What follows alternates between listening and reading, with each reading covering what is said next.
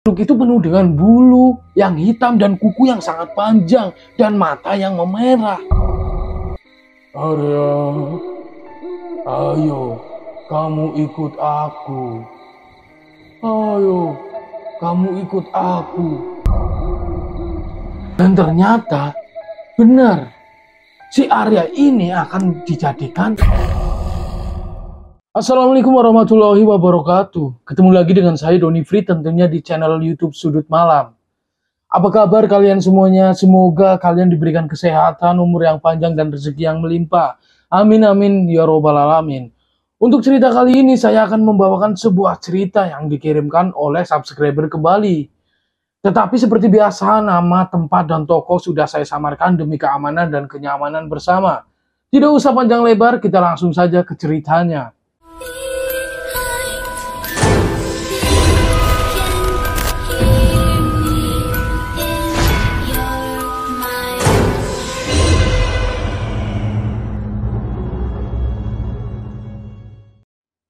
Tono adalah seorang tukang becak. Dia hidup di salah satu kota yang ada di Provinsi Jawa Tengah. Pada saat itu, dia tidak sengaja menolong orang yang terjatuh dari motornya. Dan akhirnya mereka pun berkenalan. Dan diketahui nama orang yang terjatuh dari motor ini Pak Bambang. Pak Bambang pun sangat berterima kasih dengan Pak Tono. Karena Pak Tono sudah membantu ketika ia terjatuh dari motornya. Singkat cerita, akhirnya Pak Tono dan Bambang ini pun semakin dekat. Mereka semacam seperti sahabat. Dan suatu ketika si Pak Bambang ini pun main ke tempat atau ke rumah dari Pak Tono. Dan betapa terharunya Pak Bambang pada saat itu karena rumah Pak Tono pada saat itu menggunakan apa namanya anyaman dari bambu. Dan sudah sangat tidak layak menurutnya. Dan Pak Bambang pun ke situ tidak dengan tangan kosong. Dia membawa dua bungkus martabak.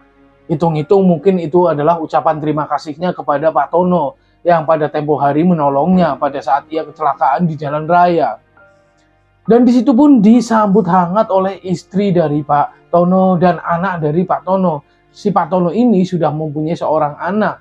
Dia berumur 7 tahun. Namanya si Arya. Si Arya ini masih sekolah di jenjang SD. Singkat cerita, akhirnya mereka berempat pun ngobrol dan akhirnya terhanyut dalam suasana. Mereka itu seperti satu keluarga. Mereka sudah saling akrab, dan akhirnya tibalah Pak Bambang ini berpamitan. Pak Tono, ini sudah malam.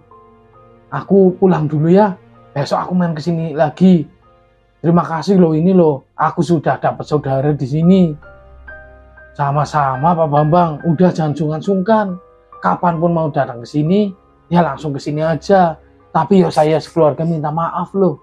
Soalnya rumahnya seperti ini.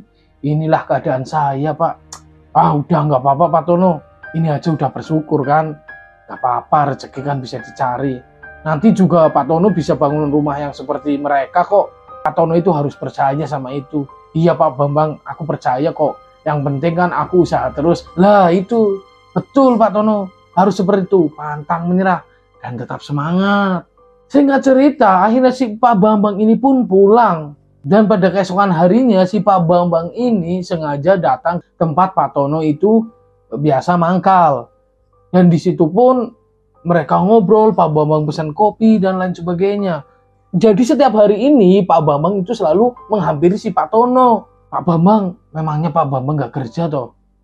Enggak Pak Tono, Alhamdulillah. Aku sudah punya usaha dan sekarang yang menjalankan anak dan istriku. Oh, jadi seperti itu. Iya, Makanya Pak Bambang ini santai setiap hari ke sini terus, nggak bingung. Nanti Pak Tono coba pikirin mau usaha apa. Nanti kita obrolkan. Nanti saya akan carikan jalan keluar. Bagaimana mau mulainya, bagaimana cari modalnya, dan lain sebagainya. Waduh, dan ternyata si Pak Bambang ini baik banget sama Pak Tono.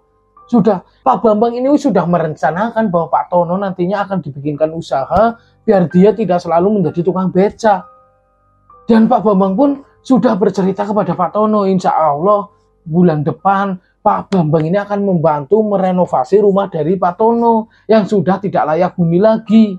Dan Pak Tono pun percaya tidak percaya. Masa ada orang yang baru kenal langsung baik banget sama dia. Singkat cerita pada malam berikutnya Pak Bambang pun datang lagi ke rumah si Pak Tono. Dan Pak Bambang ini mengajak keluarga Pak Tono makan di luar. Betapa senangnya si anak Pak Tono ini, si Arya, karena si Arya itu tidak pernah makan di luar, apalagi di restoran. Dan Pak Bambang ini membawa keluarga mereka ke restoran dengan menggunakan mobil.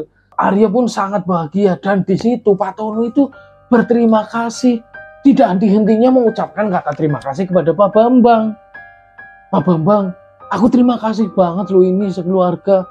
Udah apa Tono, nggak seberapa kok ini dibandingin kebaikan Bapak yang udah nyelamatin aku. Mungkin si mungkin si Pak Bambang ini menganggap bahwa Pak Tono itu sudah berhutang budi. Makanya dia baik banget sama keluarganya. Lalu singkat cerita si Pak Bambang ini pun semakin dekat. Dan bahkan dia sering menginap di rumah Pak Tono. Tetapi Pak Tono itu curiga.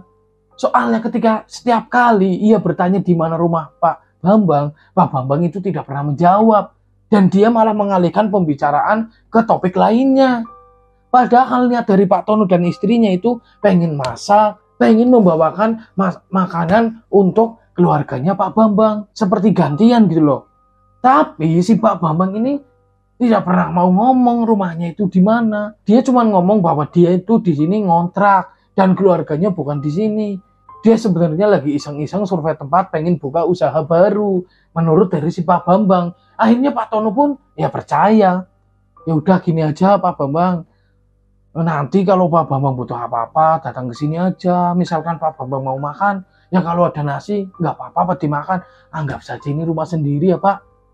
Waduh, makasih sekali Pak Tono. Nah justru saya yang terima kasih toh sama Pak Bambang.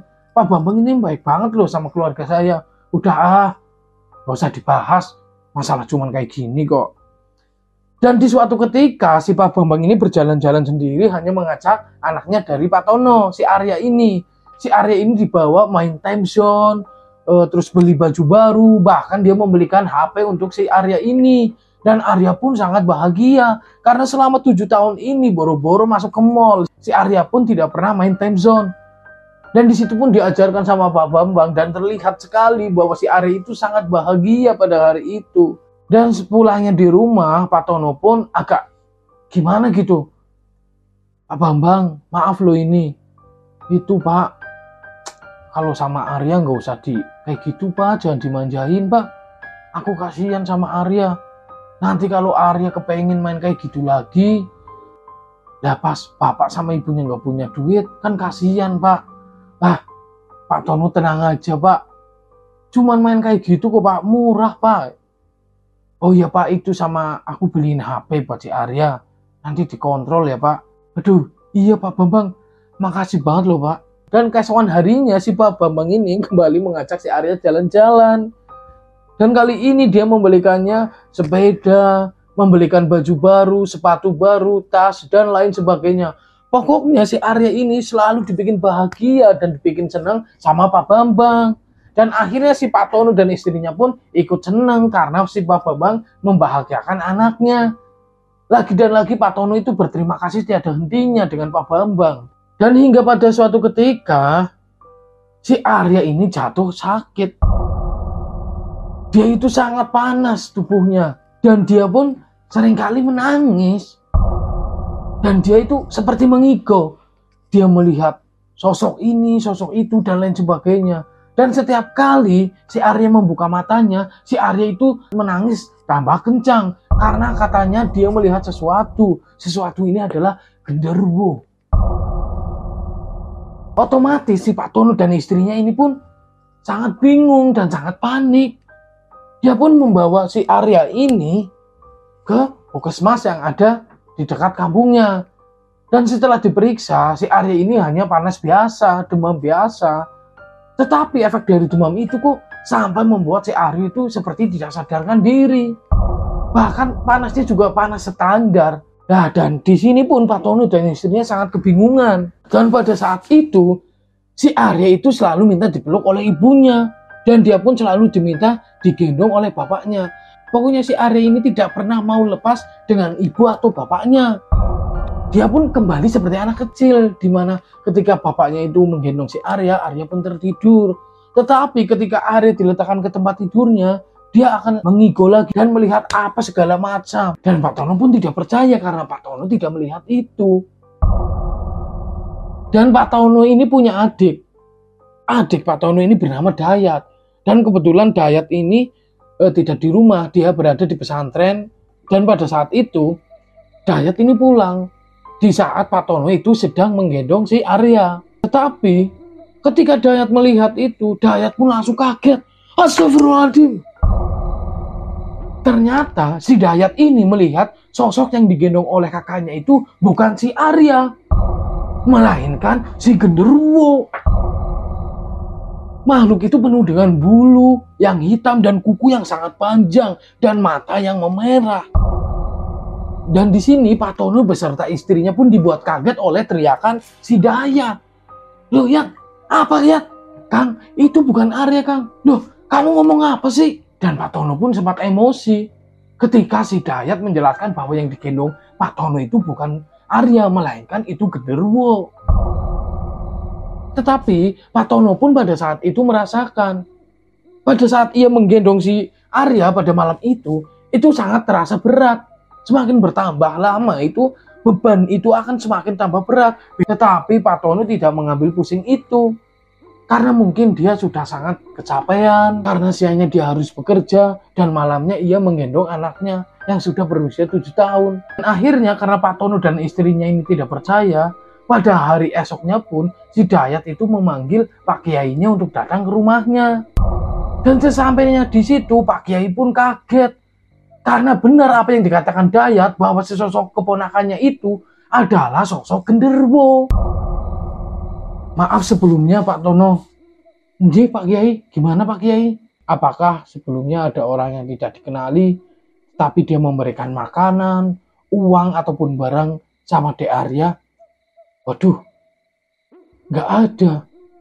Tapi ada, itu teman baru saya Pak. Dia itu, waduh, baik banget sama Arya. Namanya siapa? Namanya Pak Bambang. Dia terakhir ke sini kapan? sekitar tiga hari yang lalu pak jadi seperti ini pak saya akan tirakat dan nanti malam saya akan memberikan jawaban mengenai soal sakit yang diderita oleh De Arya ini. Dan singkat cerita akhirnya Pak Kiai ini pun mungkin berwirid atau berdoa. Dan pada malam harinya dia memberitahu kepada Pak Tono bahwa ternyata si Arya ini akan dijadikan tumbal pesugihan. Dan si Arya akan ditukar dengan sosok genderwo. Seperti yang kita ketahui, setiap kali orang yang menjadi tumbal pesugihan, pasti ketika dia meninggal, dia itu akan berubah bentuk atau berubah wujud. Ada yang menjadi pohon pisang, ada yang menjadi ular. Karena konon katanya, orang yang menjadi tumbal itu sebenarnya dia itu akan dibawa ke alam gaib.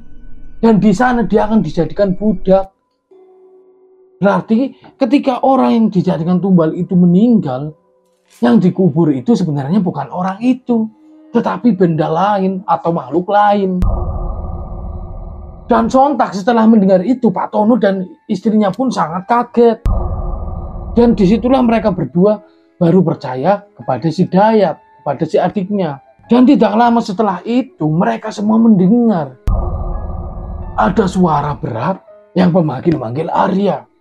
Arya, ayo kamu ikut aku. Ayo, kamu ikut aku. Dan ternyata benar, si Arya ini akan dijadikan petumbal pesugihan oleh si Pak Bambang. Pak Tono pun di sini sangat marah. Ia ingin menemui Pak Bambang, tetapi selama ini Pak Bambang itu tidak memberikan alamat jelas di mana ia tinggal. Dan setelah mendengar suara berat itu, si Arya ini menangis sejadi-jadinya dan seperti orang kesurupan.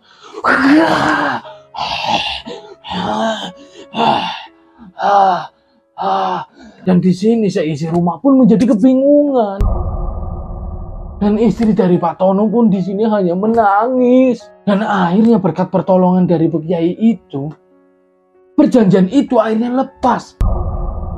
Dan si Arya ini pun berhasil dibatalkan menjadi tumbalnya. Tono, saya berani jamin, setelah ini Pak Bambang itu tidak akan pernah datang ke sini lagi.